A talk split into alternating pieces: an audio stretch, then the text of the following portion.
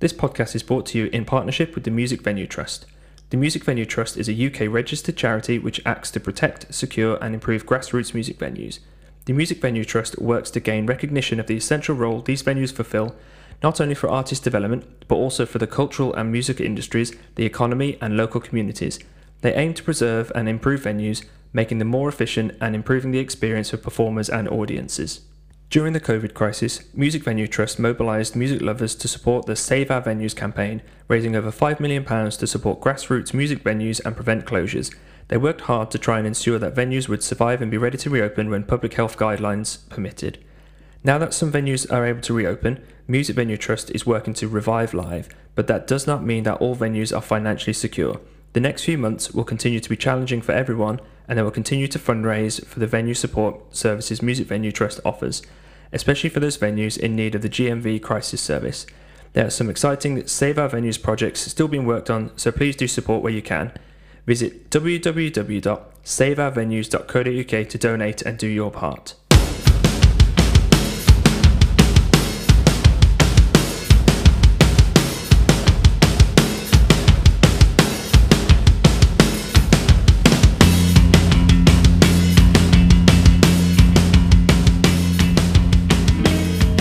Hello everybody and welcome to another episode of We Didn't Know How Good We Had It, and this week I'm really really pleased to be joined by Paul Broome, frontman of Faux Shizzles, if I said that correctly every single time I keep getting Faux Shizzles, uh, and label manager at Dastaar. Paul, how are you?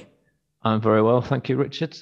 So good, good to, to speak to you again. It's good to speak to you too. Yeah, we've actually been chatting quite a little bit more recently, so but it's really really nice to, for those who don't know, see you over Zoom. Um, we've both changed our style up a little bit from when I, I last saw you. The hair's looking great. Thank, uh, thank you. Yes, my other half might disagree.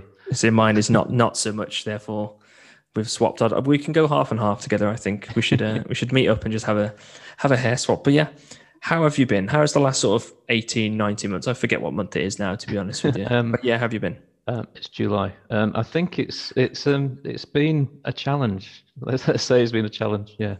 Um, having a small child in this time has not been the, the greatest experience. Um, although, you know, you get loads a lot of time, time to bond. Yeah, as I say, you've got loads of time to do all the things that you wouldn't necessarily get to do, but then you go, oh, what do I do with all this time now? Well, yeah, There's so yeah. much time to bond. Lots of time together, no time, no chances for day trips and those mm-hmm. kinds of experience-building, you know, encounters that you can have. You know? I suppose, yeah. I miss the seaside. That, that's what's happened to me. I, I need to see the sea. You just come down to Cardiff. I'll take you down to the bay. Bring bring the family, bring Heather, and we'll uh, we'll go and have an ice cream. It's a date. um, I've got to ask you this because uh, obviously none of you can see here. Paul is surrounded by records right now, and it's possibly one of the best collections I've seen. And I can see, is that eight Kallax shelves full already? And there's another oh, four on top of that. If, if I could move the camera back a bit, you'd, you'd see it's it's the wall, basically. It, it's very, very, very impressive. Have you, have you heard, this is a tangent, I didn't think I was going to ask you this, but have you heard any any good records or discovered any records over the past sort of eighteen months that have made their way into those shelves? Uh, yeah, loads. Too many, probably. um, it's it's I've, a lot of the stuff I've been listening to recently has been like the kind of weird pop kind of stuff, you know what I mean? There's, there's, hmm. there's been a lot of really interesting, like Jane Weaver, um Gazelle Twin, that kind of stuff. Mm-hmm. um so I've been kind of um finding a lot of interesting stuff that's been released. Nice. Um, a lot of it seems to have been kind of, you know, lockdown influenced or uh, yeah lockdown enforced, I suppose. People singing songs about being sat at home all day. Yeah, exactly. I feel like I, I admit this usually towards the end of most of the episodes, so I doubt anyone's heard me say this, but I've been so terrible at consuming music over the last sort of like eighteen months, considering like what my profession was before the end of the world sort of started to happen. Um, but I've got more and more into it a lot more recently. Um, I mean, funny enough, I actually bought your your guys' first, well, the live recording record um, from Dastaar last year, and that's been on my record player for the past couple of weeks. Oh, nice. Um, but yeah, we'll, you, you guys are releasing another record for Shizzles, are um, towards the end of this month, that's right, yeah? Yeah, Educational Catastrophe. Yeah, yeah. yeah. Um, uh, are you self-releasing that as well? Uh, yeah, that's coming out on Dastaar. Um, nice. At the end of this month. Um, vinyl in November.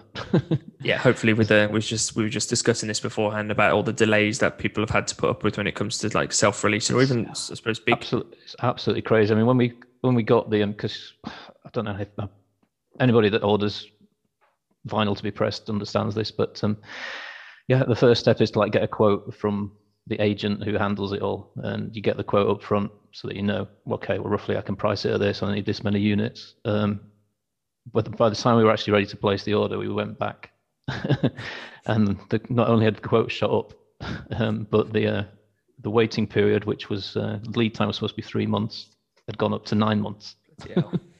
It's almost it's, like the you know we rely. Pieces. It's almost like we rely on uh, on on Europe to to help us with the, it's, a lot it's of these things. Def- that's definitely impacted us as Brexit, obviously, um, but um, and the COVID restrictions has, has impacted it as well, I think. But also, I think just uh, maybe Record Store Day as well. You know, all the represses that everybody's. Oh, yeah, everyone getting. needs to get those Smiths records, correct? Yeah, yeah, all those eighties soundtracks and things. Yeah, and and Disney soundtracks. Everyone needs to collect exactly, on vinyl. Yeah. But I mean, how is it like running a label and being a band on the label? How how does that sort of cross over for you? Do you go, oh, I can just release my own record, this is going to be great? Or do you go, oh God, I have to release my own record? Um, a bit of both, really. I mean, it's nice to be in control, obviously. Mm-hmm. Um, but I do find it easier to promote other people's records. Mm-hmm. I get a little bit, you know, Yeah. cringy when I'm try- trying to sell my own stuff. Did you like post post one of your own records out when someone else buys another one? Like we were discussing before, back in the day when you like download music from LimeWire and you get a package and you have someone else's music in there as well to push it out. Just a little little Faux Shizzle C D slipped in there. That's a good idea, actually. Yeah, yeah see, there you go. It. Come back to me for more marketing ideas if you need them. Like I have nothing else to do. Um, but yeah, like uh, how was recording that? Um, you recorded it in Wales, didn't you? You, you were telling me earlier on with Jim. Yeah, we we demoed it up.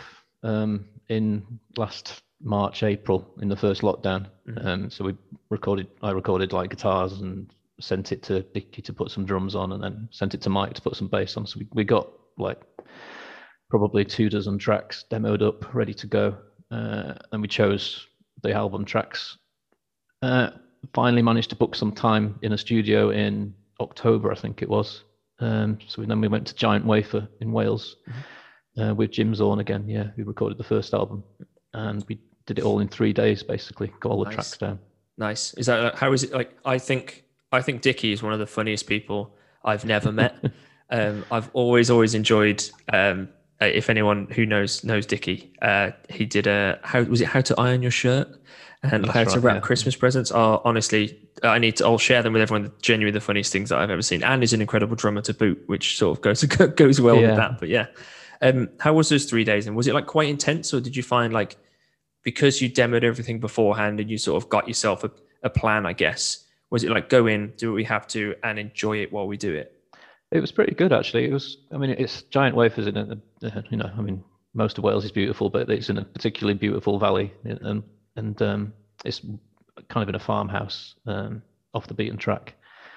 Um, Jim wouldn't basically wake up until noon anyway, so I found I had all the mornings to just chill out and read nice. books and, you know, work on the lyrics a bit more. Um, and then the recording just went pretty smoothly. Yeah, it yeah, sounds it like like the, the perfect cliche, if you don't mind me saying, like out in the middle of nowhere, like yeah, in a yeah. cottage in a record label. It, it was records. my first experience of a residential studio, and it was a, a great one to choose. So yeah. you're the second person in in a in a week that I've had on, also minus the gap where. The idea was to go somewhere and load everything in and, and do it. And I think it was Ash from Sugar Horse said that they were looking at Airbnb in someone's cottage and been like, yeah, expecting a, a young family to turn up. And there's these six dudes with, with Marshall stacks and stuff going like, but I bet it was nice to go somewhere that was uh, sort of predestined to to do what it is that it's. Yeah, to. yeah. It's, it's a really good studio as well. Um, While we're on it, I just want to like uh, bring up, obviously, Jim, Jim Zorn, if anyone who isn't aware, um, runs a Black Country recording company, who sadly lost a lot, if not all of his his stuff in a in a fire a couple of years back now, wasn't it? Um, it was, yeah, yeah. And uh, you know, a lot of our friends' bands as well lost quite a lot of things in that that horrible accident or or, or whatever it was. And um, if anyone, I suppose, I guess you can always need support if you can support your friends or or people who do some some good work in that. But Jim's one of those one of those good guys that definitely. definitely deserves people's support if, you, if you're still looking for it, because as you mentioned before, he's probably just got everything from eBay and, and managed to get all the bargains he's, in the century from it. Yeah, he's been slowly building his um, kit list back up again, and he's, he's looking for some decent premises in Wolverhampton. um, that won't burn down this time, hopefully. yeah, hopefully, yeah. I think yeah. I think the only time it was um, was it was it the fuck up, or was it the the building itself, um, by the back of the train tracks, wasn't it? Um, yeah. Where everything was, because I mean um, that that was the first place that you and I met as well. That wasn't that, yeah, that wasn't the the place. No, his studio was a bit out of town. Um, ah, ah. But um, yeah, the fuck-up's gone now as well, though. So that's been knocked down for housing. Bringing up all of the negative vibes, aren't I? Yeah, you are. It's a great yeah. start to this episode, isn't it? The fuck-up was great, but that yeah, that's where we first met, um, doing um, the Them Wolves video. Yeah, yeah. The, okay, I said to you, the coldest day of my life. Still to this day, the it coldest was, day of my life. It was life. November, wasn't it? And yeah, and you decided to with water. spray yeah. us all with ice cold water on our faces and stick. I, I, I feel like no. If anyone hasn't seen this video, what I, I'm going to describe it as, it, it almost like it's not like you had to have been there to be, but it was like paper tissue on people's faces, painted different colors, water sprayed on their face, pulling them off like you were pulling your face off. Yeah. Uh, and then you tried to suffocate Greg, Noel, and uh, Stu with a gigantic piece of plastic. If that's my recollection of the whole. Oops. Roughly about right, I think. Yeah, yeah. Was that with the storyboard then? There was there was a bit more creative input than that, I think. You know. No, there was. It was a great day, and another saying like it's where we met a lot of people as well. Like I'd known Graham for a while, um, and it was nice meeting Greg properly for the first time without him being absolutely blasted on cider at a, a gig at the Hare and Hounds, uh, and like and actually get to hang out with Noel as well, because I've known Noel for quite some time before then as well. But actually get to hang out with them and meet yourself, because then we went on to do a music video ourselves as well. Yes, um, yeah. Which I, I, I kind of enjoyed that one. Like a, that was another another one where we roped in loads of bands, wasn't it? Yeah, actually, yeah, because we had the guys in Ghost Dead Airplanes, the guys from Sex Wolf came and pretended to be us, which was great fun. The guys in Mayors of Toronto came and pretended to be us as well. That was it. Um, and uh, yeah, we got to play with some fairy lights. That's always that was seems to be one of our favorite, my band's favorite things to do. That was. I've actually seen that video idea ripped off at least two or three times since then as well. Tell them me, I need to get a lawyer. Um, But yeah, no, I, I mean, you're incredibly creative on basically every step of it, if you don't mind me saying, and most people sort of blush a little bit when they say that, but um, okay. you are in, in, in every sense of it when it comes to sort of writing and the creative side to photography and videography and stuff. Um, and just the whole, like, bit, well, being, we were discussing it earlier, being a promoter, there's so much more work going into it than I think people um, really sort of give credit for. And not that we do it for credit. Yeah, yeah, exactly. It's not like we, we, I say we haven't, we obviously haven't done it for a while, but promoters themselves don't do it for the credit, but we love seeing people have a good time. And that's where we sort of take, for myself, that's where I take a lot of it from. As long as I've got ten pounds in my bag to get a taxi home, don't really mind about the rest of the evening about that. But yeah, um, when it comes to putting on shows, you guys are, are killing it in Birmingham. Thanks. Um, especially with the, the You're Welcome Festival. Uh, which I didn't get to play. Just uh, wanted to throw really? that out there. For Is that right? Uh, I also, I was always on holiday every time it was. Oh, on. yeah. I'm sure, I was going to say, I'm sure we asked you. Yeah. I'm pretty sure the first time we got asked, I think it was the first one that you did, because it was up, upstairs and downstairs in the Wagon and Horses, wasn't it?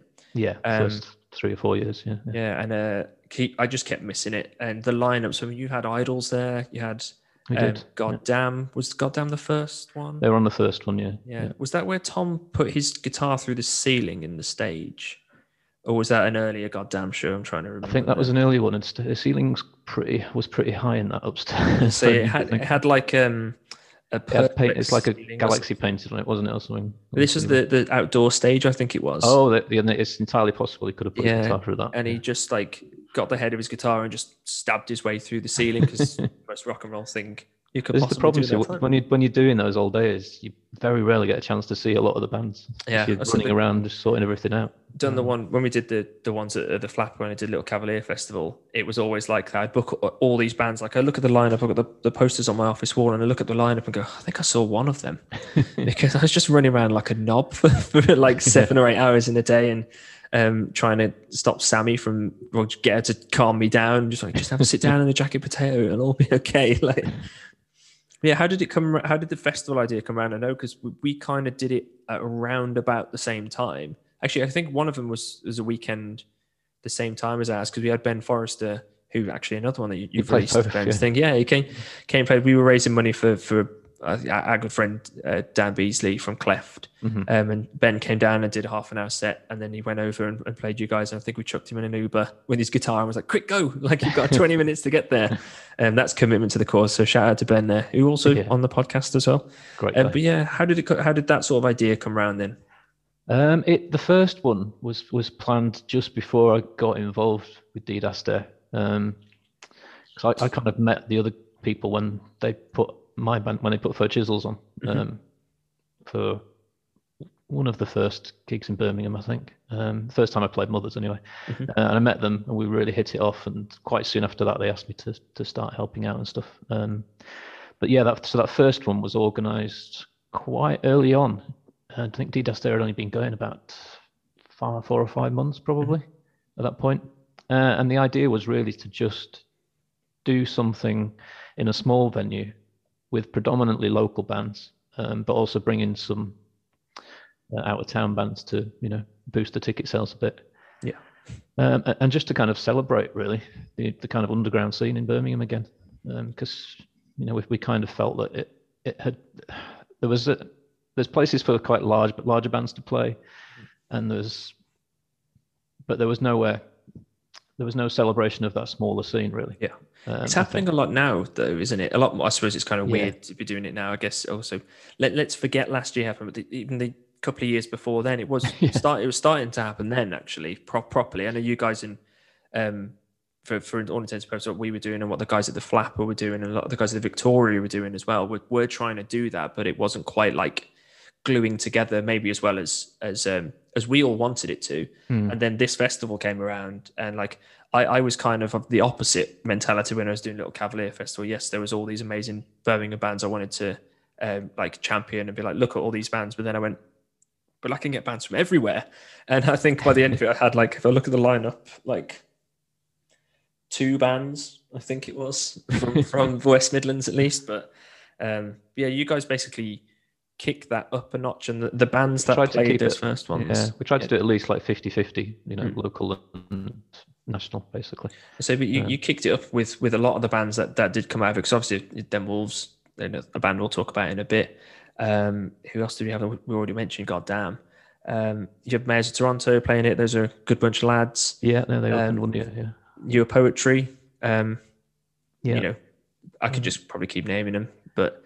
Yeah, there's so many. Like Birmingham is is annoyingly good right Probably now. It's quicker to name the Birmingham bands we, we didn't manage to get in the end. Yeah, but I mean, again, that, that shows like bands want to play your shows as well. I know you, you sort of stepped away a bit from the live side to to focus on the record mm. stuff, but you were there predominantly. Obviously, when we wanted to, to be playing and being, being involved and, and getting you guys involved as well.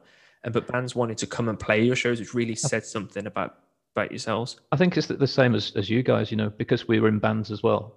We kind of know what bands want and yeah. what they appreciate, really. Bands you know? don't like carling. If anyone's a promoter, there, no, bands no. don't like carling. And no carling, no Fosters. Yeah, you want you want some premium lagers and a hot meal. That's and, and preferably yeah. somewhere to sleep. I think that people realise that bands sleep to recharge their energy. They don't just get back in the van and go up to Norwich or, or wherever they're yeah. on to next. But so that, yeah. that's it, really. Just, just kind of we just try and foster relationships. I think because that's the. It's the key to it, really. If we can go back a bit, um, what got you into music, if you want to go back as, as far as you like, was there a moment that you think you picked up the guitar and went, this is me now, whether it's being in a band or whether it's something surrounding this instrument? Like, where where did where did that start for you? I, I was probably a bit of a late bloomer, I think, really. Um, I, I had a guitar um, when I was like a teenager, um, but I never felt that it was being in a band was something that people just did. You know, I, I thought it was something you were kind of born to, and you had to be really special to be in a band. Yeah. You know, um, then when I got to university, um, a friend, uh, I made friends with this, this guy there um, called Miles, um, and he'd kind of he was kind of a one man band. He'd got a studio at home, uh, and uh, he had this goth band called Earth Calling Angela, nice. uh, and he he asked me to kind of join to do the live shows with him and to play guitar and stuff. And that's when, that's when I kind of realised, oh, hang on, actually, you don't have to be a virtuoso. You don't have to yeah. be, you know, Jimi Hendrix to get up on stage. You just got to like uh, you got to love it. That's it. Exactly. Right? Yeah. And and that, it bit me then. That, yeah, that was that was my first experience. So it's good yeah. to like then I said, you, I mean, everyone goes from going, I want to be in a band. Like that's my thing mm. to all the other stuff, like being an agent, being a promoter, being a photographer, being all that sort of stuff that revolves around the creative arts and things. Mm. That one instrument, whether it's a pair of drumsticks or a bass guitar or just someone singing, it, it can lead you into so many more ways than just being a musician. I'm using air commas there for the, the people who can't see, but um, I think this goes on to the thing I mentioned to you before, is that a lot of the general public or the, the everyday music consumer don't see the extra work that goes in behind it. Um, sometimes that could be for the better, because if they saw my spreadsheets, they'd be like, God, this is boring. um, but then, you know, as long as they said earlier, as long as they're having a nice time at the show, who am I to judge? So. That that's it. Yeah, that's that's the pay. When you when you can stand back at the at the, at the back of a sold out show and you see everybody jumping around and having a laugh, that that is the ultimate payback. There you sure. go. I haven't filled out the risk assessment. Don't jump too high. Like, just keep it, keep it calm. Enjoy yourselves in an orderly manner. Yeah. Have you guys got any plans for Shizzles to have to play any shows this year? Have you got anything in locked in, or if you if you can't say? Uh, we've got one locked in at the minute. Uh, mm-hmm. We're playing the Night Owl in Digbeth mm-hmm. on the first of October with the uh, Frauds. Nice. Uh, oh, good, those good are friends. Good ours. Band. Another band that played the first. You're welcome. Actually. Oh um, yeah. And, and pretty much, yeah, quite a few. We've had them back every every six months, pretty much. I think I played with them on one of your shows um, at Mothers. I'm trying to remember, there was a Valentine's Day show that we played and had an absolutely yes. fantastic time. And that it was, was, yeah, yeah, the alternative Valentine's show. That was yeah, right. it was Castles. Table for One, I think it was called. Yeah. Yes, that was it, yeah. Castles yeah. opened, which still blows my mind considering how well those lads have done now and my band are on after yeah. yeah. Um No offense to Joe and Scott in my band, but we weren't as good as Castles.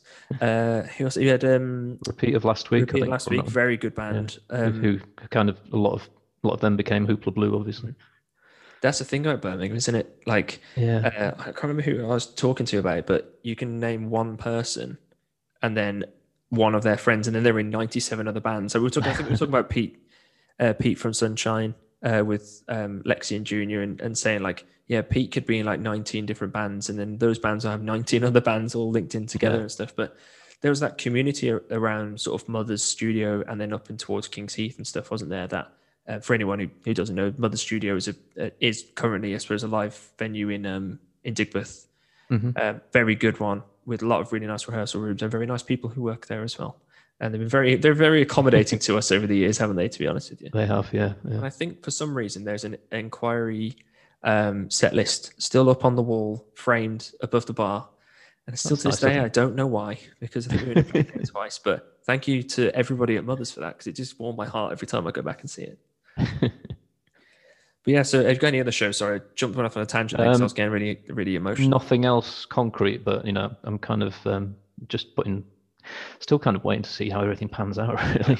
Well, we um, were discussing this before, weren't we? Whether or not we think, I mean, I'm of the ilk that I'm kind of terrified everything opening up straight away because I think it might make everything worse. Don't mean to sound like a negative Nelly, but it all signs point to, you know, stay at home again for a little while. I'm not going to say the L word, but um, the other side to it is I'm really excited to go back to a gig or to, you know, buy tickets to a gig that's going to happen at some point when I think it's going to be safe. safe to happen. Yeah.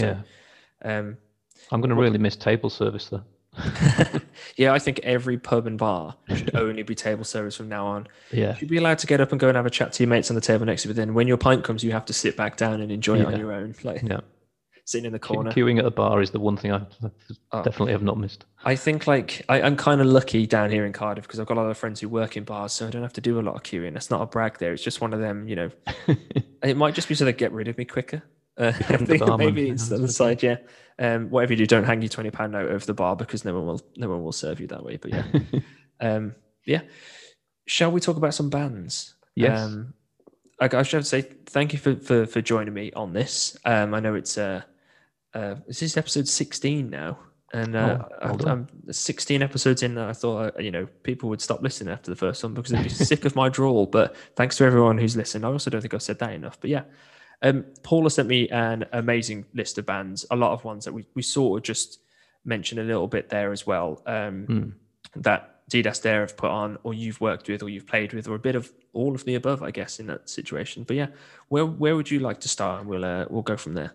Um, I think probably makes sense to start with Head of David, um, which a band I definitely haven't played because they're well well before my time of uh, playing live, but. Um, I just thought it's worth mentioning them as, as a band that I really wish I had seen, um, and I wish were still around in one way or another. They're, for anybody who doesn't know, they they were um, a kind of proto industrial rock almost band, noise rock band, um, in the late eighties.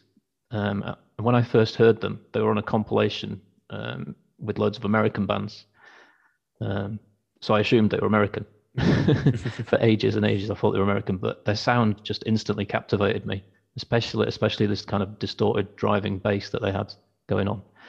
Uh, and when I found out they were actually from Birmingham, it, it was like, you know, a bit closer to home. Like, yeah. Okay, fair enough. So anybody could do this. Um, and the, you know, the the people in that band, you know, it was like Justin Broderick was on drums. Obviously, went on, on to do big things with Godflesh and stuff. Um, and was obviously in Napalm Death before that, and lots of other things. Um, but the reason I, I kind of mentioned them was because um, it all came back again um, when I was in Faux Shizzles about six years ago, maybe now five, six years ago, and we were playing a gig at the Sunflower Lounge um, with a band called The Courtesy Group, mm-hmm. um, who again are a brilliant band. If nobody's heard them, check them out. They're They should be much bigger than they are. They're, they're basically Birmingham's Fall, probably, I guess, is a way nice. to describe them. We're not allowed to talk about the Fall on this podcast. Get too into, way into, into my head there. So.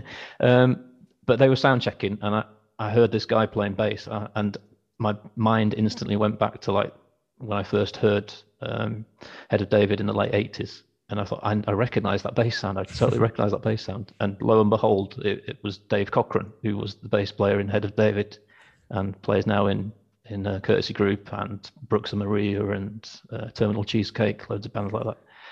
And just that that kind of connection, it, it kind of, Head of David were the first noise rock band really that I got into and that I heard, uh, and they kind of lured me away from the world of heavy metal mm-hmm. in, into something a bit more artistic and a bit more, um, a bit less cheesy, I suppose. Yeah.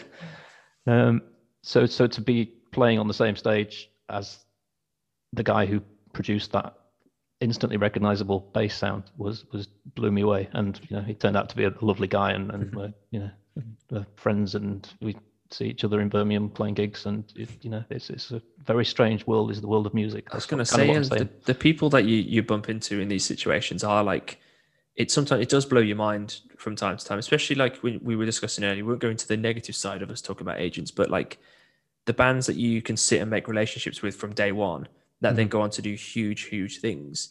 And there's this nine times out of ten, ten still remember you. They still have a chat with you. They still like bring stuff up. I think I was chatting with Jamie from Tiger Cub a couple of weeks back, and then realizing like they're like big stuff now. Yeah. yeah. Like, and you go, what, what, who am I? Like, just like, I'm just, just some dude that happened to play, put a show on once or whatever. And now I'm, I'm playing with like my heroes or hanging out and having a chat with them and stuff. But I think um, they say never meet your heroes. I, I completely disagree with that statement entirely. Or make make people your heroes, I think, is a yeah, should be a, yeah. a nicer thing. Have, have, have lovely heroes, I think. Is have, the key. have lovely heroes. There you go. Let's get that on a t-shirt. That'd be fantastic. Yeah. But yeah, what was what was it like? Sort of. Did, did you discover Head of David when you were in university, or was it before then? It was, when was the sort of the vibe? Yeah, it was before. It was um, like college time. Um, when I was like probably sixteen, seventeen, I think. Um, Were you into like your proper heavy metal then? We're talking Iron Maiden, um, or are we? Uh... Yeah, I was into my my my um, thrash and my death, death metal and stuff. Mm-hmm. Um, and I was also, I mean, I was also into like Wedding Present and and you know, random stuff like that. uh, bands that you know I would see a lot. I grew up in Wakefield in West Yorkshire, mm-hmm. um, so they were Wedding Present were kind of a local band, and bands like Cud played a lot. Used to hang around in the the college and stuff. Um, But it was predominantly heavy metal that I was into at that time. So uh, you don't get a record collection like that without liking quite a lot of genres of music. Yeah, yeah, yeah. It's it was. It's, I got this compilation basically from Jumbo Records in Leeds um, called "Nothing Short of Total War." I think it was called. It was a Blast First compilation. Great name. Yeah, and and I bought it because it had Dinosaur Junior on it and nice. Sonic Youth, which were bands that I was getting into, mm-hmm. um, and. It had these Head of David tracks kind of stuck on it. It's, the C D actually, it was they, they'd kind of done it so that it was one big track, so you couldn't skip tracks or anything. You couldn't oh, nice. rip off individual tracks. So you can upload it onto your computer or your cassette player. Exactly. Or... Yeah. Well. Yeah. I mean, couldn't really do that in those days. Yeah, sorry, you can be in there. There's waiting for the uh, wait for the radio D J to stop so you can record. Yeah, top. yeah. Oh, we yeah. got Doctor Fox on it again. You, to, to delete it. You had to listen to the whole thing in one go, and it, it was you know quite that's, an ordeal. Um, that's a fantastic way though to um, to market something, because you know you get all this compilation. I mean, I can't remember the last time I listened to a. a I, I suppose a Spotify playlist kind of counts as a compilation mm. album, but um, like now that's what I call music and things like that. I think they'd probably get people, a lot more people into a lot more music if it was like that. It's like, here, you have to consume this in one go. Yeah. You've got no second chances. You just got to take in the, all six C Ds, one after the other, in the interchanger. I think they'd get a lot more like people really trying to absorb it, because I think you you go, oh, what song is next? I'll never know unless I keep listening to it. It was like an artistic experience, basically, yeah, yeah. Cause, and um, there's like big black songs on there as well, and and you know quite a bit of Steve Albini stuff. Nice. Um, so it, that was that's one C D is probably to blame for a lot of my future musical nice. choices. Did you sort? Do you still have the C D somewhere? I do, and I've got a copy on vinyl as well now. I think. Nice. I was going to say, yeah. It wouldn't surprise me actually. Okay, I wish everyone listening could see this. I'll ask you to send me a picture if that's okay, because it's I've got so, like I'm so jealous. I can't even see what's in there, and I just want them all. I, sh- I like, should. I have to say that um, a, a portion of it is Heather's. It oh, is so yeah, Heather's got good taste in music as well, yeah. though, hasn't she? Yeah, she is. Yeah, she was the driving bass force in Faux Shizzles the first time um, we we played together, and we, we put you on as well. Yeah, yeah, she was the bassist for a long time. It was just the two of us to begin with through the drum machine. Yeah. Is she uh, she's still involved? She's still helping you? Did you, still, did you go have a listen to this? And she goes, "Oh, I could do with a better riff," but like, uh, yeah, she uh, she just criticizes the bass playing most. I mean, fair enough, kidding, you know. Mike, she's, I'm just kidding. She's O G, like she's the O G bass player. She's she's allowed to that. She wrote a lot, all those early bass lines, so yeah. She's like, it's good, but it's not me. Like, she's your Kim Deal, but she I think is, probably yeah, more yeah. talented than Kim Deal. But yeah, but yeah, um, sort of. I, I kind of want to move on from Head of David, but also because yep. I feel like this is a big, deep hole we can go into with the amount of bands that these guys are involved oh, yeah. in and how heavy it gets. It's not even like that new wave of new wave of British heavy metal that everyone keeps, seems to to like lump a lot of bands into with. They they are like the the noise side to it, which a lot of noise bands have come up on this podcast, you know, from mm-hmm. from numerous people. But um, these guys are like predate that any of those bands people have brought up by quite a long time. Like, mm. what do you reckon? What do you reckon that sort of s- started that with them then? Because the U K is not really known, or it wasn't then, for like art rock, noise rock bands like that. You might have had a few coming from like New York and, and places like that. Yeah. But um, it's kind of strange to see like some of the O Gs coming from. I keep saying I think they, I think Head of David started in about eighty-six. Yeah, yeah, that's right. And they were all done, done and dusted by ninety-one probably. Um, I, I honestly don't know. I mean, I think it's Birmingham's strange, isn't it, when it comes to heavy music? Mm. It it is a crucible, I think. Yeah. Um, there's something. Yeah, it's the black there. hole. The black hole where all just the noise gets sucked into. The number of the, the amount of heavy music that has originated from Birmingham. I mean, I mean properly originated, as in nobody's done it before, kind of thing. Yeah. Or or performers from Birmingham that have gone somewhere else on to do something. Yeah.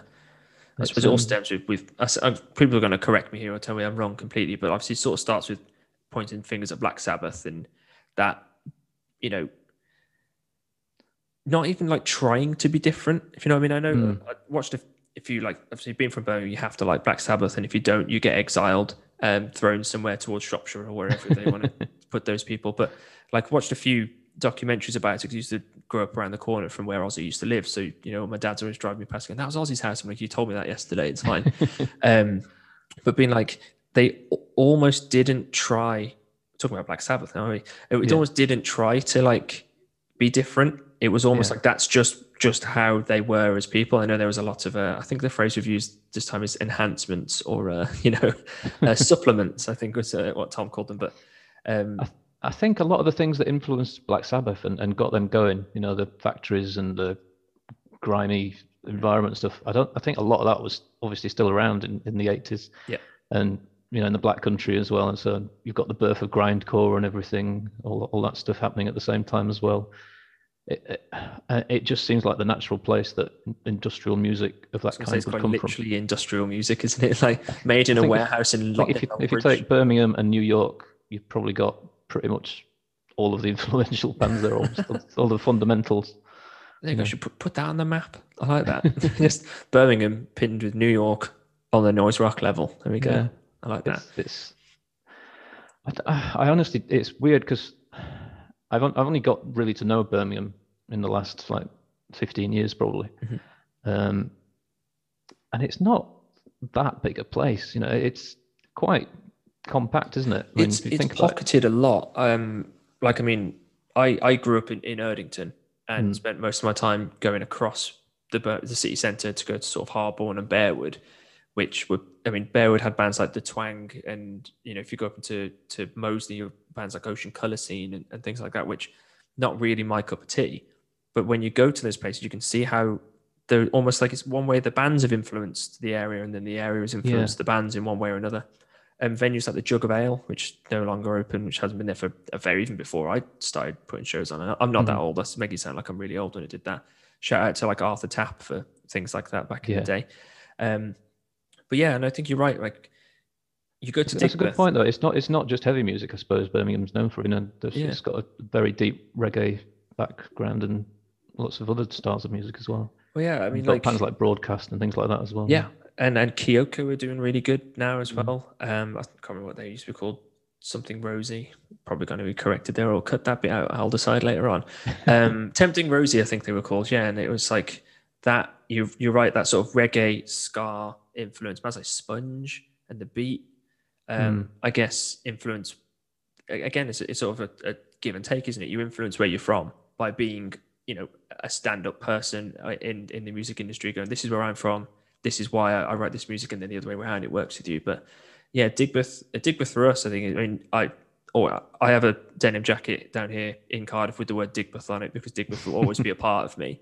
Um, but yeah, you're right. It's kind of like pocketed, because it, so it makes it feel small. But when you're there, there's so many people involved in all of those scenes. Um, but yeah, Digbeth's an amazing place. So I can just keep shouting out that because it's, you know, doesn't really get any more like. Musical for me, at least. I remember seeing Jamie T at the the Irish Centre when I was about yeah fourteen or fifteen, maybe. Um, and like yeah, going going to Mothers for the first time, not having a clue where it was, and just knowing it was this black door on a street next to an like I think it's next to like a it's next to an abattoir or something like that, and it, it's like quite a. It's not somewhere you just wander down. Let's be honest, no, but no. when you're there, the community of people is absolutely magnificent. Yeah, and things like I mean, things like Supersonic as well in Digbeth. That I mean, yeah. that is an incredible festival. Yeah, you know, so they, they could put that on year in as well. Out. Yeah, like because that's that's obscure. Like that's really obscure. That um, and I mean that in a really good way. Like it's people come often. from all over the world for that. Though. It's, it's yeah. you know, the people have that obscure taste. That that is the place that they want to be for two, three days. You know, I mean, that was the first time. Like I, I've not been.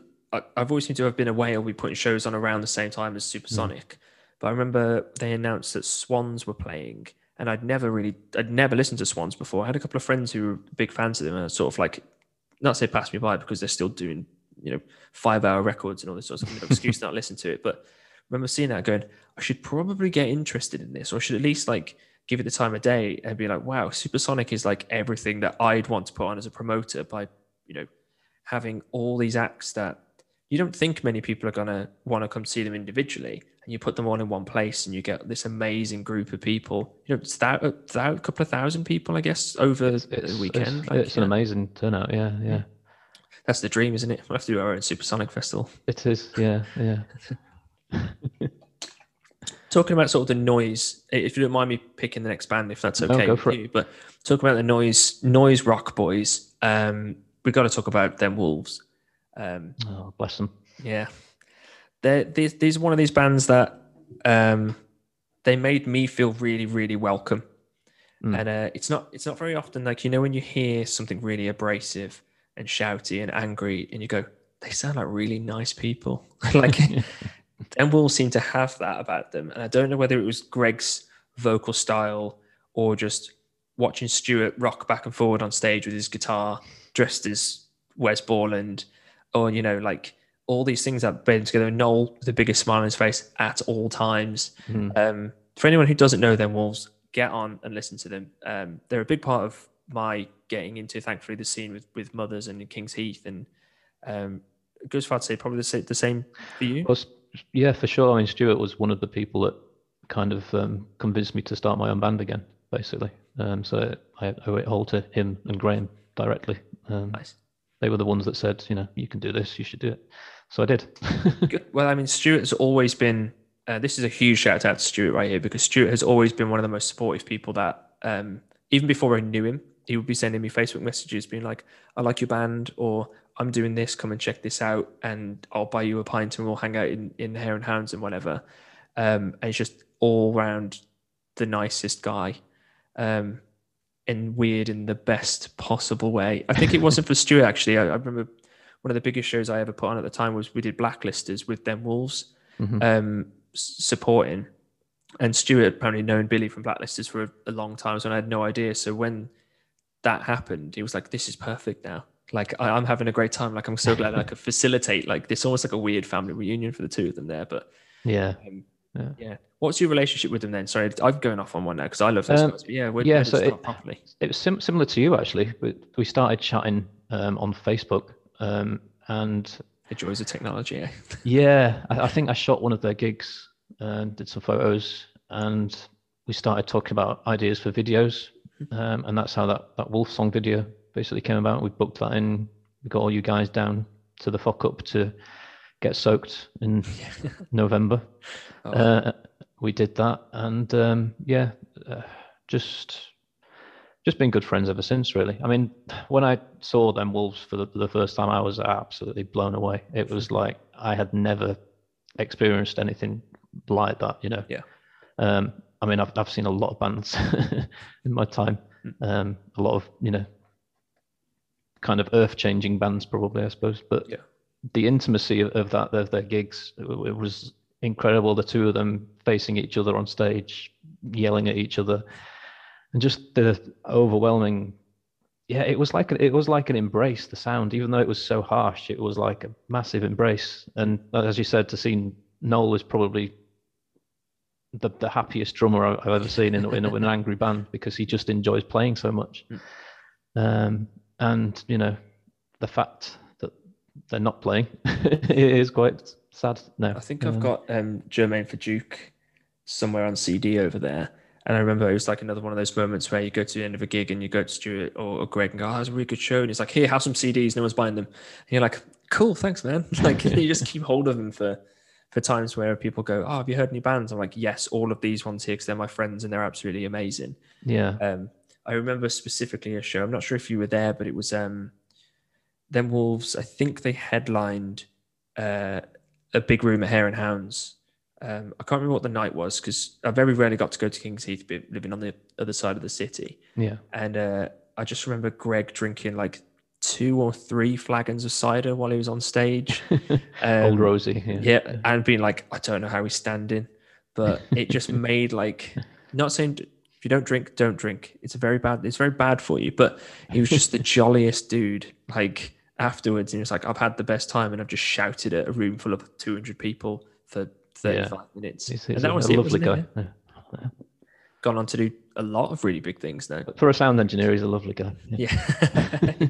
yeah, he likes to talk to you. I think is the thing I've noticed, other than being a sound engineer. But yeah, yeah, I think he's done sound for Miles Kane. Um, I think that was, like, was Bastille's road road sound guy for ages. Yeah, yeah. That's I suppose yeah. It's all these like people who are in noise bands are always in in with the pop boys. Yeah, yeah. No, I remember this one story he told me when he, he had to go to, to the Brits with Bastille to do their sound at, at the Brits Awards or something. So see Greg at the Brits. Yeah, quite. yeah. Turning up in a tight black t-shirt, tight black jeans, and a desert boot. That's the look, and yeah. a baseball cap. Yeah, we miss seeing him around Birmingham now. He's uh, moved to Brighton, so it's... Uh... I, I saw him... I was lucky enough to uh, work for Soon Festival um, here in Cardiff. This is I did twenty eighteen and twenty nineteen, so pre-pandemic.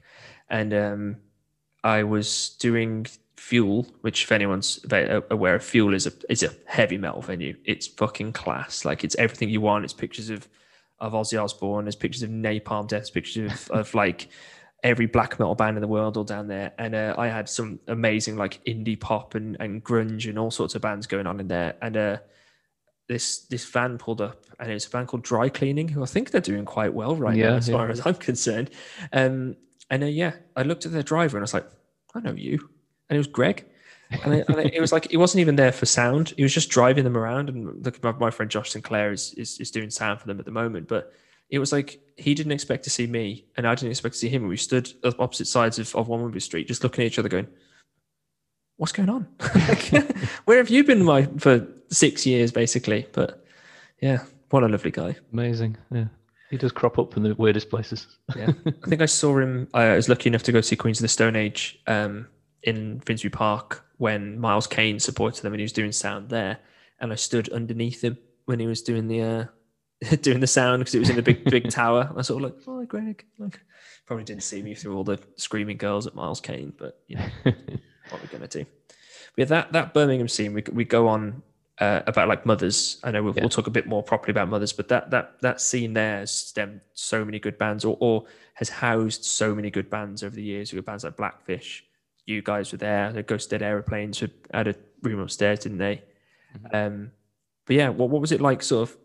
Do you remember the first time you went you went there and and experienced maybe a Them Wolves show? Because there was a, uh, a John. The first time I went there.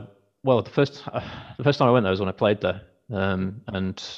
Dastaar put us on. I think it was the th- it was the first show that they'd put on that wasn't in the Lamp Tavern, which the first two shows they did was in there. That's, that's yeah. a tiny little venue, mm. so this was like a step up for them almost. Mm. Um, and I think it was us and Desperate Journalist, um, and I think James Brown was doing Mutes when he was a solo oh, it is artist. Solo Mutes, yeah, yeah.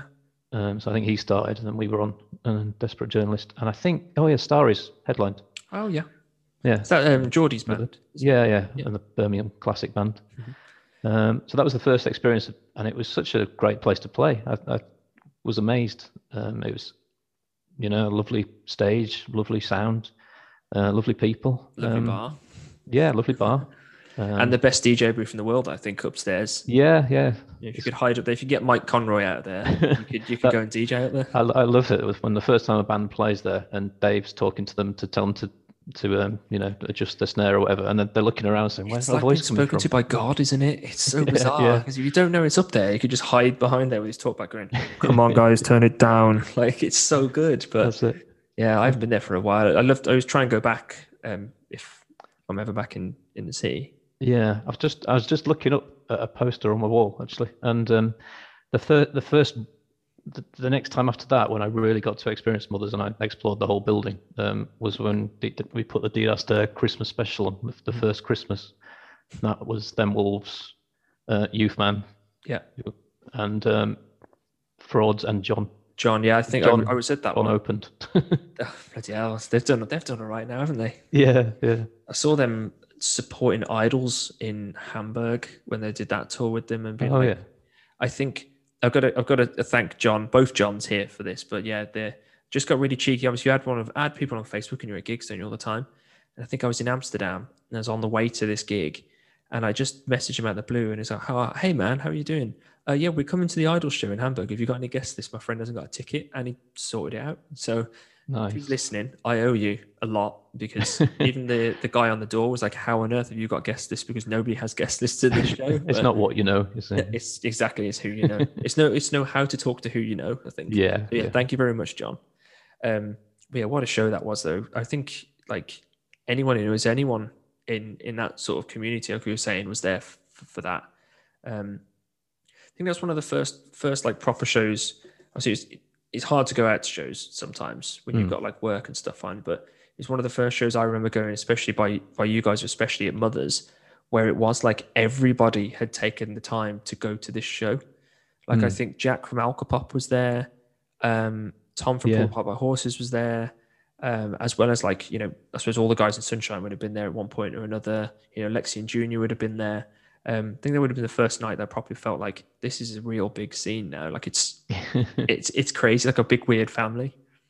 It was nice. It was that. Yeah, I, I, that was the first time I had that feeling as well. I think um, seeing the people there and, and knowing that it was, knowing that it's it's you it's you you and your bang of gang of bang gang of merry minstrels that has brought those people together. It's it's kind of uh, you know, it's nice to be the host, isn't it? Sometimes. Yeah, yeah, it is actually. You stand on the door and you can just you know nod at everyone when they come through, and you're like, this is great. Like, we have some good friends, don't we? Talking about you, another band that's on this list, if you mind, you give me a really nice little intersection to hear. Um, Youth Man. Yeah. Obviously, you said played that that Christmas show. Um, but yeah, let's let's go into that, because Youth Man were, were well really influential in that in that scene as well, for pushing. Incre- incredible band, incredible uh, performers, just individually just so talented, and together just like a, a maelstrom.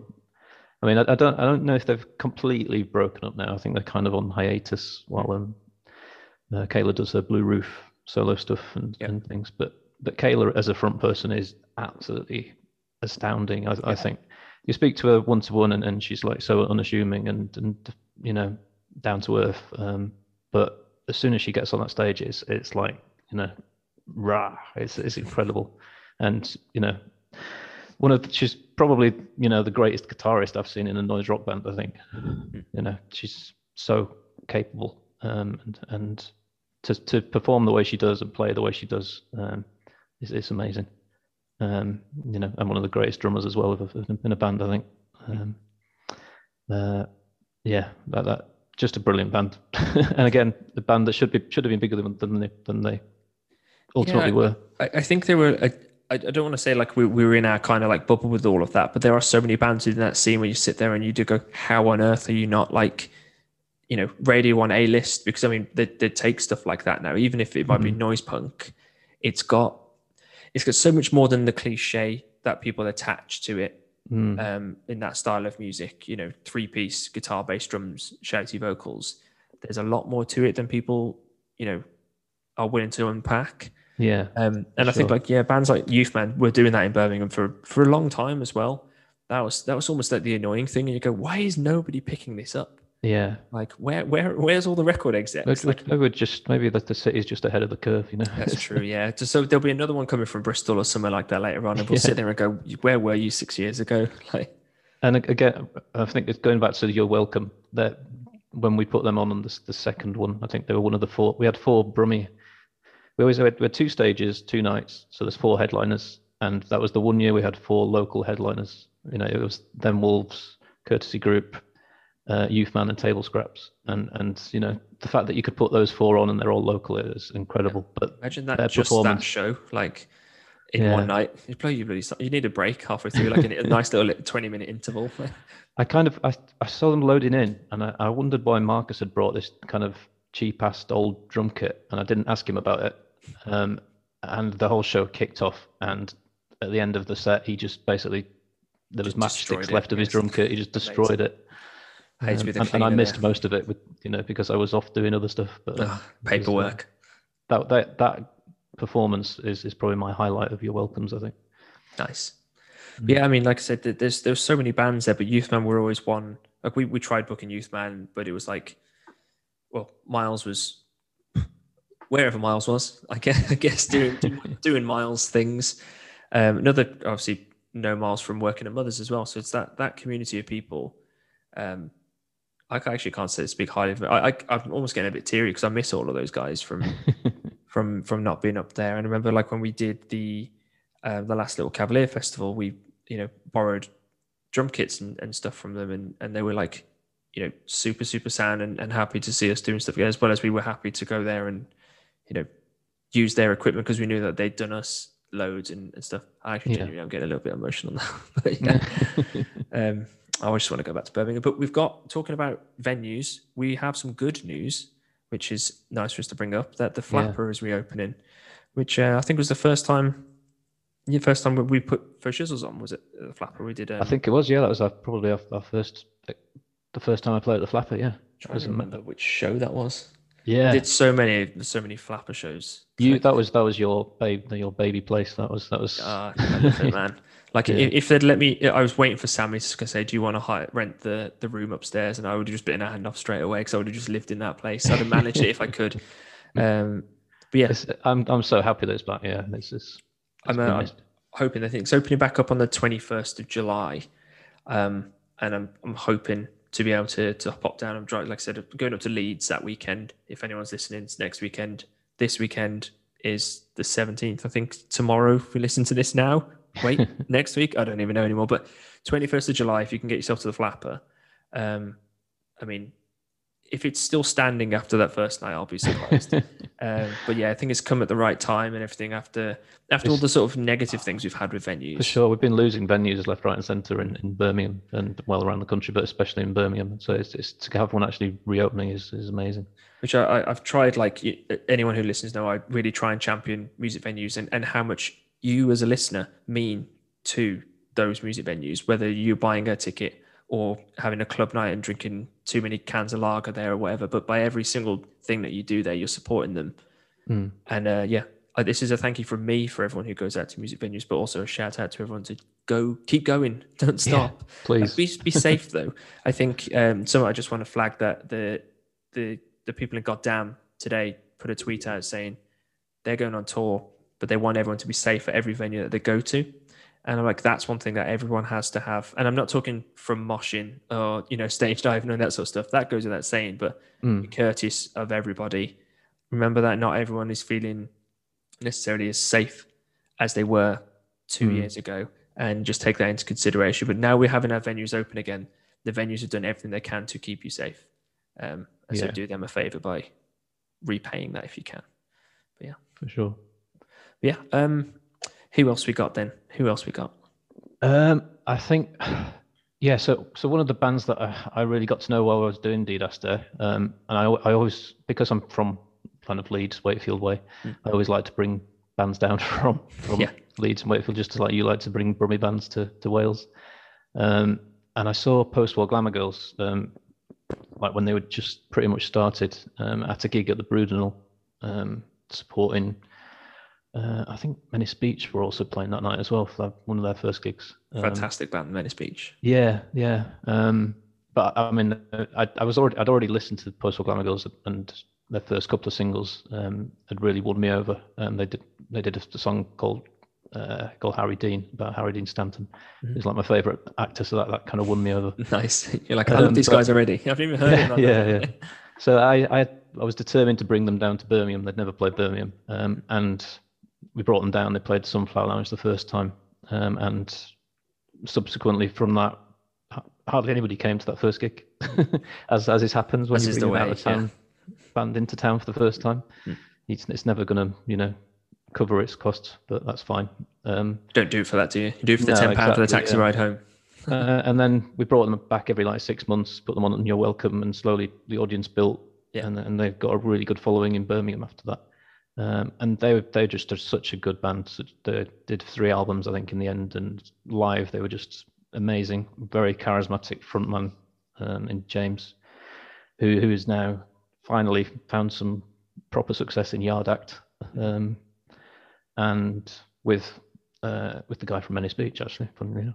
Um, Which one? I think I, there's like twenty-five of them in Menace Beach. Ryan, I think it is, isn't it? The, the front guy. He's playing yeah. bass in Yard Act, I think, or he has been, I think. Um, But yeah, so they they were one they were my favourite band for a lot of the years we were doing Dastaar, um, Post-War Glamour Girls, and um, I would again I, I don't know why they didn't get massive, because they had everything really. Um, but yeah, another band I'm quite sad that is not around anymore. I just say it's really really commendable that like putting on a band that, that you like for the sake of the fact that you like them. Mm. A lot of people don't get that. Promoters do that all the time. And yeah, you said like, you know, twenty people might have turned up to it. If the band then want to come back, you've done an absolutely fantastic job in making them feel wanted in every sense of, of the way. Mm. Uh, and those twenty people then will tell, you have to take one, tell one of their friends and then bring them to the next. I think show. It's because I bought them cheese. Um, I bought them fish finger sandwiches at Cherry Red's the first oh, time. Okay. I mean, yeah, to be fair, that would bring anybody else back, to be honest with you. Yeah. But yeah. Like th- that, that whole like mentality behind it, which is this thing we mentioned before, I think before we started recording, which was not a lot of people get that behind the scenes, what it takes to do something like that. Cause they could have cost you a lot of money. You know, they could have warranted, mm-hmm. you know, said, oh, we want a four hundred pound fee because we're driving from here. And you just go, okay, because I can see in six months, twelve months, you know, two years, that you guys will be headlining one of these little festivals that we're doing and selling plenty of records and things. And it it, it takes a good ear and a good eye and a good person to to spot those things. Mm. Um, it's not easy. It's absolutely not easy. I, I I've I'm fans of, of bands that I think said should be the best band in the world and the biggest band in the world, and, and play it to someone and they just don't like them. And I go, I don't know why. Like, but it really but I'm, does. No, I'm right. You're wrong. They're the best exactly, band in the yeah. world. Listen to me. I know what I'm doing. I'm the promoter yeah, here. Like, yeah. You have to be a I'm bit cocky. Yeah, I'm the one who can't pay my mortgage this month because I've put this show on. Um, but yeah, I mean, like, uh, there are a lot of, sort of going off on a bit of a tangent there. There are other bands that are like that, where you've gone, right, we need to get these guys down here because I want them to be liked down here. I want people to understand like where, what you see in them, or what, you know, I suppose you guys, all of you see in these bands. Um, yeah, yeah, quite a lot. I mean, that, that is, that's my, my drive, our driving force for, for getting bands in. We're, we're constantly like clicking on YouTube links and, and trying to find, you know, the latest, greatest, best thing. Um, yeah. And there's a band from um, Chester who I really want to get back again, who we've put on once so far, called uh, Yamara, who, who are absolutely amazing. Um, I, I want to get them back again because I'm, I'm sure they're going to be huge at some point. Mm. Um, I, I was chatting with the guy from Benefits as well on uh, on, on online, Kingsley, who um, I really want to get them, give them a show in Birmingham at some point, but yeah, they're kind of building their audience away from live performances at the minute. Mm. Um, but it's, yeah, there's there's so much good stuff out there, man. It's it's it's. You go down so many YouTube rabbit holes or or Bandcamp rabbit holes, you know. Mm. Um, you just start discovering bands that don't exist anymore, and that's, no. that's the problem, isn't it? If we could get people to go out to gigs every night, we could put gigs on every night. But yeah, we have to be quite sparing, don't we? Even, yeah. Yeah, even in the non-pandemic times. I've tried booking. Um, concentrate like, on weekends. I think I've got four four gigs booked in September, maybe five, and a couple in October. Just because the people have asked and I've gone, yeah, I'll book it in. Yeah. And I sat there the other day and looked at the list and I was like, fuck, that's Friday, Saturday, Monday, Tuesday, Wednesday. I'm like, when am I going to sleep? Yeah, I was like, I wouldn't go to those shows. Like, and I'm putting them on. I've got to end up working them. Like, I'm, again, super excited about it. Yeah. But, I, and I, I do think people will will will come out to them and stuff and see see these bands that we want. We want these bands to not have to play eighty cap rooms. Yeah. We want these bands to play eight hundred cap rooms or support their um, their heroes, um, thanks to us. You know, mm. we do it for a bit of that, don't we? Do for a little bit of that. Say, oh, we helped that happen. Like, it's it's nice, isn't it? It's a feather yeah. in the cup. Yeah, it doesn't doesn't as you say, it doesn't pay the mortgage, but it's no. uh, it does sometimes, I guess. You need to put nice it in a contract nice, somewhere. It? It's nice to be nice, yeah. yeah. One of the bands that like that you did mention earlier on, but another band that sort of I saw the first time at a Dastaar show, and I'm a really big fan of now is Frauds. Mm. Um, and they're they're still going. They don't worry, they're not on this list. Um, but yeah, no, it's, it's, yeah, it's, it was a joy to to see them get signed to Alco Pop and to, mm. to see, you know, them slowly getting bigger and bigger. Because they do their own festival as well, don't they? They're stealing your idea, basically. Uh, at the uh, the Windmill in Windmill, Brixton, yeah, I think. Sunburn yeah. Festival, I think it's called. Yeah, Sunburn. That's right. Yeah, mm. um, yeah, and they did a lot of re- reciprocating, I think, uh, mm. with our lineups and and their lineups. Well, seriously, we have it on two separate weekends in London and Birmingham. That's just like going on holiday. You can, yeah, you can have a nice long exactly, weekend. Exactly, yeah, yeah. We can have to have a nice long weekend in Birmingham. So. That's right. Yeah, we should do that more often. We released um, one of their songs on, on the in the Dastaar Singles Club as well. We did the uh, uh, kind of split singles, so that was nice. Oh, actually, while I while I remember it pops into my head, you did the um, Without Venues We're Nothing. It means, it means me talking about we need to save venues, and it's literally like. One of the biggest things I've ever seen throughout last year is because did you do three compilations? It was of it? three yeah. double C D compilations, yeah. yeah. Um, about ninety-nine tracks, I think, in the end. Um, See, that's that's incredible. Is it still people can still buy it and download it now, can't they? I guess they can. Yeah, we've still got yeah. a few copies of volumes two and three physical, and you can buy it on download as well from Bandcamp. Um, but yeah, we got a lot of really good bands involved in that, and that was it was great to to to see really just to help out. It was specific, it was specific. specific venues and people that rely on them in Birmingham, basically mm. the one the venues we used and things. Mm. So we were able to, you know, give the money direct to people uh, that really needed it, and, mm. and that helped a lot last year, I think. I was gonna say because it was. I remember seeing you guys doing it, and going, well, like there were a lot of compilations things going around, and or not just compilations, but people were releasing like fundraising shirts and, and things like that. But mm. knowing knowing where that money was going from and the support that you were putting in was going to made it even more like. I felt really proud of you guys doing it as well, considering it's not, it was not an easy thing to do. I am actually no saying that, I bet it was an easy thing to do because I bet the amount of bands that you've you've gotten, you know, on the list just in your in your phone book is mm. like the bloody nineties in your emails in your email contacts. You could started, just started getting more difficult by the end of the, the, by the time we were putting the third one together. So but, when yeah. you're getting close to one hundred tracks, I can imagine. But like, yeah. I bet it, but it wasn't. I bet it wasn't a hard idea to come up with either, because it, it's almost like, it's almost really obvious in a, in a good way that you've you've relied on venues and venues rely on you, mm-hmm. and the venues still need you in one way or another. And there's something you can do, which is utilizing all the contacts you've made over the, you know, five, six, seven, well, eight, eight years ish now. I think Dastaar have been a been a thing probably pretty much, yeah, yeah, yeah, um, yeah, and and like utilizing that, I think it's a real, real, real good thing. So if anyone, I'll I'll put the link in the, you know, I'll put the link in the comments. Give me back to YouTube, but I'll make sure I put it in the in in the bio for this, and and share it around on social media, because it really does go to a good cause. And this goes back to me saying, please do what you can, save your venues. I know I sound like a fucking robot every single week, but genuinely they need you now more than ever. Um, so get out there and be safe. But yeah. And cracking um, tunes on there as well. Indeed, yeah. I think my band, my band might be on there. I think somewhere on one of those volumes. But the only mastered copy of that I have, and it's on a computer that doesn't work anymore. Wow. So I think you might have to. You might have the only other copy of it now. So please don't lose it. Um, yeah. Uh, let's move on from post-war. Yeah. Um, let's say uh, another, well, another band that post-war. Um, yeah. Another band that I was sure were going to be absolutely huge, and the uh, one of the greatest bands I saw live as well is Rat the Magnificent. Mm-hmm.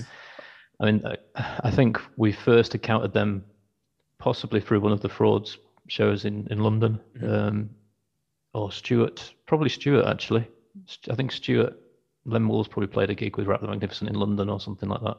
And Stuart said, you've got to check this band out. And, you know, it's something he does quite often. Mm-hmm. uh, and it's, it's hard, quite hard. I mean, you've had a list, you've listened to them. You yeah, like you rudely like, interrupted me listening to them by joining this chat. Sorry, sorry, mate. Um, uh, the way the way I, I kind of describe them to people is, is they're almost like a kind of Radiohead noise rock band. Mm-hmm. Um, like an, imagine a noise rock band, but with a, a singer that can actually really sing rather than scream. Yeah. You know? Um, and they did one album and toured for a bit and then split up. And the album was produced by Steve Albini. It's like it's like Who? yeah, it, it's like the ultimate kind of condensed career this band had, like within, I don't know how long they were together, two three years or something. Um, I mean, the individual members are all in other bands, um, doing a lot of other things, um, but they all coalesced in this one band and produced what I, I, I it just it still blows my mind listening to that album and, listen, and listening to, back to them live. Um, yeah, it, uh, great band. I was gonna say, like, I, when I when I was listening to it, they, they've got like this filthy blues like vibe yeah. about them. Um, that was, again, like it, it fit. I think I, I can't remember if I said it in this, because but before I definitely said where when I saw them on a lineup that you guys were putting on, mm-hmm. I could already know what. in essence, what they were going to sound like, because it fits so perfectly. This this goes back to the whole talking about curating a lineup and knowing who's going to be fans of what. Mm. Um, and I, I would already sit there and go, I know I'm going to like that band because they're going to have all the elements of every other band that are there, same as everyone does, like, and maybe pushing it. Like you said, it's a Tom York fronted a noise rock band, but who who couldn't like that? If you like Radiohead and you like noise rock, then it's your perfect Venn diagram of of all those bands. But um, It's like, I like the combination of Rat and Magnificent. I think it's it's it, it perfectly describes it. You know, yeah. It's like horrible and sleazy, but and dirty, but it's also those people who've got rats for pets now are gonna just gonna I'm gonna get all well, the emails. Yeah, sorry, I do like rats. Rats are cute. You can't just change your tune. I know. This is, this is know. on the record. This is that. Okay. But yeah, what was the so other than Stuart? Would you remember the first time that you um you you put them on or you played with them? What was the um. I'm trying to remember now. I think it was um, at the end. We did this gig called The End of the Trail, I think, at the Wagon and Horses, mm-hmm. when the first time the Wagon and Horses was supposed to close. Yeah, it's about fifteen times now, isn't it? I think. Like. Yeah, exactly. Yeah, um, and we put we. It was a day of a day like an all dayer, um, and we had quite a few bands that we hadn't put on before. We had. Um, Uh, a band called Sly Persuaders from London as well, and um, a number of other bands, Stinky Whistleteat, people like that, some classic yeah. local bands, basically. Yeah. Um, oh, God, I, I think that was the first time we put them on. Like, that Stinky Whistleteat, so to go in a, a, a tangent there again, one of the heaviest bands I'd, I'd heard, like, and not having a clue. Who who was in that band? Because Um, you're people that we knew, person. wasn't it? It's people that people that we knew, I, I assume, because yeah. they were on the right radar with everyone. But it was almost so mysterious about that band. Um, was James Commander? Was he one of them? I think. Um, Again, like I, come, it just I just listened to it and went, "What the fuck was that?" It just yeah, blew just me away. To, like, they, they, they, they're a very strange lot. They, they seem to pop up every kind of two years or something, mm. and then disappear again. um, yeah. No, so that, that was a very noisy day that we did, and and um, I remember at the time that um, Rat stood out.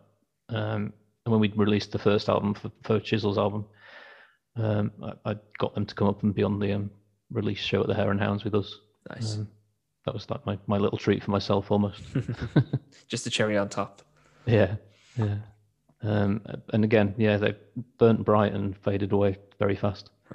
I mean, a lot of these things, like, have I give myself the worst job in the world by discovering all these bands that are no longer together. And it also shows that, again, like I said at the beginning, how terrible I am at listening to music, and I didn't know them before, which mm. is all on me at the end of the day. It's not like um, amazing promoters like you guys were putting them on every week for me to to head down and, and go and see or anything, but um, it says something though when these bands can can sit with you for so long. Um, after so long as well, because I mean sometimes you just put a band on once and you stay mm. friends with them. You might not put them on again, and you might not get a chance to see them again, but you'll listen to like their first single on a band camp that you discovered, you know, when you said you go down the, the rabbit hole. Yeah, oh, I remember that. And then you look and you go, nine years ago, bloody hell, where's that where's the time gone? Um, but yeah, it says something like with, with bands like that, and, and the people that are in those bands as well, that really is what makes it, I guess. Yeah, you can listen yeah. to a band and being be like, this band are amazing. You can meet them. You'd be like, oh, not nice people. I think, I think half of them are um, are in a band called Hot Sauce Pony as well, um, yeah. which who we've had on playing at the last You're Welcome we did. I think uh, yeah, they were also brilliant. Um, but you know, it, there was something think, special about Rat Magnificent. Like on the uh, the list of bands that they they're all in, there's bands like Modern Men, um, the Family Manderson. Right. Um, a band called Brenda. I think that's a that's a fantastic name for a band. That is. Yeah. um, Strange yeah, Device. Perry, yeah. Perry, the frontman, is a, he's, he's quite an uh, an interest, a very interesting character, a very nice guy. Um, I think he also does like a cartoon as well or something, um, which I've seen a bit of. Um, but yeah, yeah, just yeah, discover them. for, yeah, for anyone who wants to to to get like a vision in their head. Their description is a uh, Venn diagram made up of the Jesus Lizard, Sally Bowles, My Bloody Valentine, Slint, Oxbow, and Sunhouse. And I said, and then you might be in the right borough. So yeah. if you like any and all of those things. Um, I think, I think Steve Albini said, said that he wanted them to be his house band or something. Oh, fair enough. So it's just high praise from the man himself there. Yeah. yeah. Albini, like, um, let's go on an Albini tangent. I don't know a lot about Steve Albini because I feel like he's one of those record producers and engineers that he just produced a load of records that I love, and I didn't know he did it, if that mm. if that makes sense. I think Tom from Goddamn could probably burn your ear off about Steve Albini for ages, but yeah. so many bands that we, you and I are close to or have at least gone and seen live have had something done by Steve Albini without... I think I think my favourite uh, associated Steve Albini story is probably Greg Coates' um one where he was at one of the um, A T Ps, I think. Oh, is it a Shellac uh, curated? Shellac were playing, and yeah. um, during the show or something, I'm probably remembering this all wrong, but um, you'd need to get Greg on and he'll tell you. No, yeah, I'll just get in touch with him now, see if you see track. Yeah, um, I think after the the Shellac show, Steve Albini basically said, you know, anybody wants to come and play poker, you know, come back to our cabin and we'll do it. So Greg thought, oh, that's a good idea. So he went round there and knocked on the door, and Steve Albini opened it, and there was nobody else there. And and he said, "Oh, come in then, man." And he just sat there, but like with nobody else there. Steve Albini cooking him some stew or something. Amazing. uh, so you and, don't want to play poker with Steve Albini? You'll get absolutely rinsed. Like, yeah. didn't he like disappear for about five or six years and didn't really do any records? And then the next thing you saw is like Steve Albini is number one, like poker world champion or something like that, and he's won like a quarter of a million dollars. And he's just. That's, that's... That's probably he's probably just trying to top up his A T P fee or something. yeah, it's, yeah, true. trying to um, probably, what happens is probably Greg probably beat him at poker, so he spent all that time disappeared practicing so, so that he can take on Greg again. I'll have to get Greg on if Greg's listening. I'd like to think he is. Please come on; it'd be lovely to have a chat with you. Yeah, yeah. Um, let's go on to talk about a, a venue actually that um, yeah. if you don't mind. I, I'm going to go, I'm going to do my piece again, but please, please, please support your music venues, especially with this section. And you're probably bored of hearing me do the intro, but it really does mean a lot what what anyone can do. Um, head to like save our venues dot co dot U K and you'll be able to do what you can there. But yeah, we're going to talk about a, a venue up in Leeds, because and you've only mentioned it a few times, but Paul is from Wakefield up north. Um, even though we met I him, mentioned that already. Yeah, just, just a few times. But we mentioned it like the fact that we both met in Birmingham.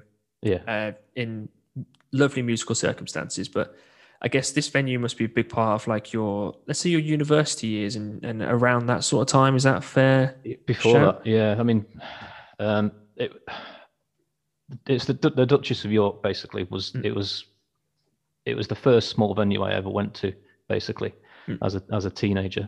Um, it, it was, um, it, it's the venue that all of the venues have been trying to live up to for me since then, basically. Mm. Yeah. Um, It was incredible. It was, it was just a pub, basically, with a, a live room kind of in the back, but it was kind of open to the bar as well. Mm-hmm. Um, and, you know, they were, they were, it didn't, I don't think it was open for long. Um, it used to be, it was called something else originally, and then it became the Duchess of York in like the early eighties or something. Yeah, it says he was like establishing, not a, there's an actual really nice website that's de- dedicated right. to the Duchess of York. I'll send it to you so you can have a read of it. But it says it was uh, established in nineteen eighty-five, but then it says date not confirmed. But I get that. I guess there's some locals that'd be able to be like, yeah, that's about right. Yeah, and I think it was probably shut in like the two thousand or something. Yeah, two thousand. Was. Yeah. Um, but the list of bands, it's incredible. Yeah. Yeah, they just got. I think one, two, three, four, five, six. The, I'll, I'll list these bands. There's six bands. So it starts off with Nirvana. So we're off to a good yeah. start. And I'm, that was I'm, in I'm, nineteen eighty-nine as well. I mean, so I, that I, I, that's annoying because it's the year after that I started going to gigs in Leeds. So uh, I, I saw the first time I saw Nirvana was at the year after at Leeds Polytechnic, um, but a little know, bit bigger, a little bit bigger, and they weren't supporting T A D, which they were at the Duchess of York. So they had Pixies, Pulp, Oasis, Coldplay. Uh, jokes. I love the first two Coldplay records. Uh, Radiohead, Manic Street Preachers, and Blur. Every, every, it was the it was the venue that upcoming bands would play in Leeds, basically, and and it was just such an intimate, beautiful venue. The stage was really low, mm. so there was nothing between the crowd and the bands really. Um, I think the first band I saw there was a band called Alice Donut, who, who is still to this day one of my, my favourite bands, mm-hmm. um, who were on Alternative Tentacles, and um, it was just the, my first experience of that kind of bonding audience. Bouncing off each other, sweat mingling, dripping off the walls and things. That sounds the... so like wrong now, doesn't it? Yeah, yeah, yeah. Just that sweat. Um, oh no, I'm all right, yeah, I'm all right mate. Yeah. But no, it, it was a, a brilliant venue, and you know it should have been protected. Really, there's a, a fantastic um, quote here uh, from Han in twenty fourteen. It just says, "Sticky carpets, awful lager." Like, yeah. If that's what you remember about it, you know, there's got to be more to it than that. But there's a there's actually a, a Facebook page as well called "I Miss the Duchess of York" that's got like twelve hundred people involved in it as well. And I guess it's, it's the people that the it, people like, that remember it are obviously, you know, have a deep love for it, and uh, you know, it's it's uh, yeah, it's it's it was one of a kind venue really. If you were to, uh, I suppose it's a stupid question now since you just said it's one of a kind, but if you were to compare it to somewhere else that you may have played or been, it could be anywhere in the country, I guess. Is there anywhere? Or is it just like, because for, for you, I guess, like you said, it means a lot to you and you're, you, you, it was, yeah, it was local. Yeah, yeah. Um, it's really hard to say, really. Um, I think the answer would be good if it was no, because it shows you how unique and, yeah, and important I, I it was. I certainly haven't come across a place like it. Mm. Um, but, you know, I was a, a teenager. It was, it was all new to me. Yeah. Maybe it's all, you know, rose tinted glasses and things, but um, it, it just seemed like, I don't know. I mean, from the way I've heard, I've heard you and other people talk about uh, club, um, and, you know, it's that kind of fondness, that community. Yeah. Um, and I, I really think if it had survived for another ten years or so, it would have been around forever probably. Mm. But, you know, the redevelopment of Leeds took priority. I'll have to go up and say I'm going up to Leeds in a weekend's time or whatever date we listen to this, who knows? Um, and I will have to go and find it. You have to send me, send me a pin, and I'll go and put my hand on the wall. Uh, I, I, yeah, I'm pretty sure it was demolished. I'll go and sit in whoever's else. living room is is on the stage, because if there's a picture here of the uh, they called it the Kurt Cobain sofa, because apparently it was yes, that's right. After, yeah. after the gig, Kurt Cobain just went to sleep on and spent the night on that sofa there. I want to go and stand in that spot. Um, okay. But yeah, um, yeah. Are there any other venues? I know you, we want to talk about Mothers. Um, yeah, um, I mean.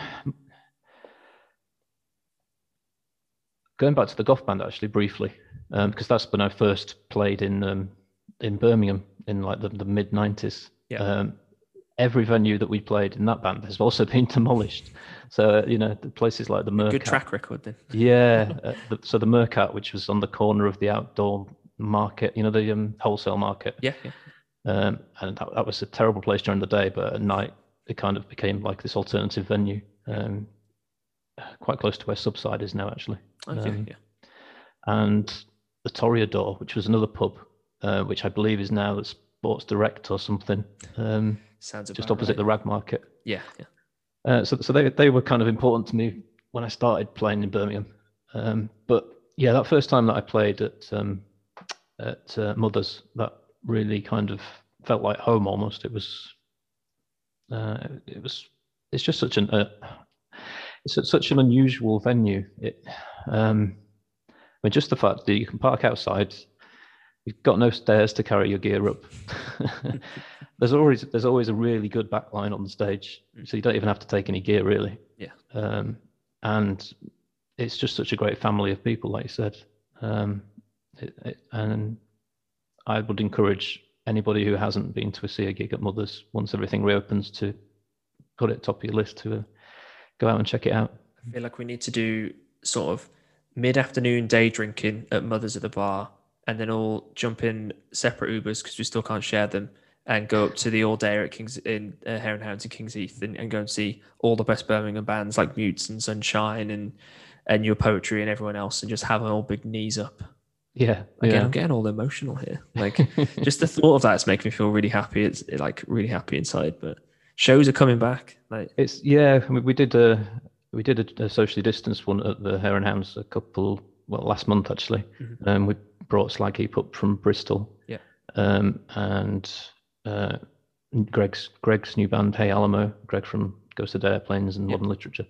They played. Um, and it was just so nice seeing everybody. Even sat down and not jumping up and down. Everybody really enjoyed it. You know. How how was that? Yeah, because I mean, I, I haven't spoken to Ben from Mayor's Toronto about it. I was meant to. Um, I don't know because they played with, with your Poetry on the mm. same show. Um, we haven't had anything like that down here in, in Cardiff. Like live music's basically illegal. It feels like the most dystopian place you can possibly be in, or at least at the time when this show took place. But how was it? Was it like? Really cathartic to get up and play and not it worry was, about you're not in a rehearsal room or anything. I, I really enjoyed it. I mean, I quite like sitting down now at my age. um, I, I like having drinks brought to me. Yeah. Um, and, you know, I mean, obviously it was a bit rubbish that you couldn't talk to people, really, other people sat in, in everybody sat in twos and fours, basically. Yeah. Um, but, you know, once the gig was over we, and all beforehand, everybody was chatting outside and stuff. Mm. Um, And it, it was just really nice to see everybody. I mean, the, the fact, you know, that they've kind of pedestrianised that York Road bit outside the Hare and Hounds there. Oh, yeah, yeah. Um, makes it kind of the venue spill out a bit more into the street almost. And it, it's, um, yeah, I mean, it's a great place, Hare and Hounds as well. Um, I just find it a bit of a pain to get to, personally. Oh, yeah, like I said, unless I was willing to sleep on my friend's sofa, which I was not on many occasions. Nothing to do with it's the sofa was the issue. Um, yeah, I was very, I went to a, a good, a good great few shows there to be honest with you, like seeing like the Excerpts and D-Mob Happy in the small room there mm-hmm. with Yonica. Um, Yonica supported D-Mob Happy. They went on to tour support Bring Me the Horizon. I was like, didn't see that happening, but you know, that's a that's a real good venue. But it's good to know like venues need shows like that to keep happening and people to still want to go to, and it shows that people yeah. you know are.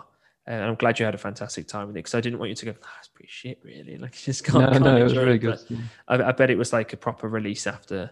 And most Slag Heap were amazing as well, actually. That's another great band. But, yeah. I think we're going to have to make this list about twenty bands long, but none of these ones that, that aren't together, just the bands that we love that yeah. have meant a lot to us, especially from the West Midlands and, and so on, and gig swaps and things like that too. But yeah, um, I'm going to leave it there because I've had an absolutely fantastic time having yeah. a chat with you and catching Me up too. with you.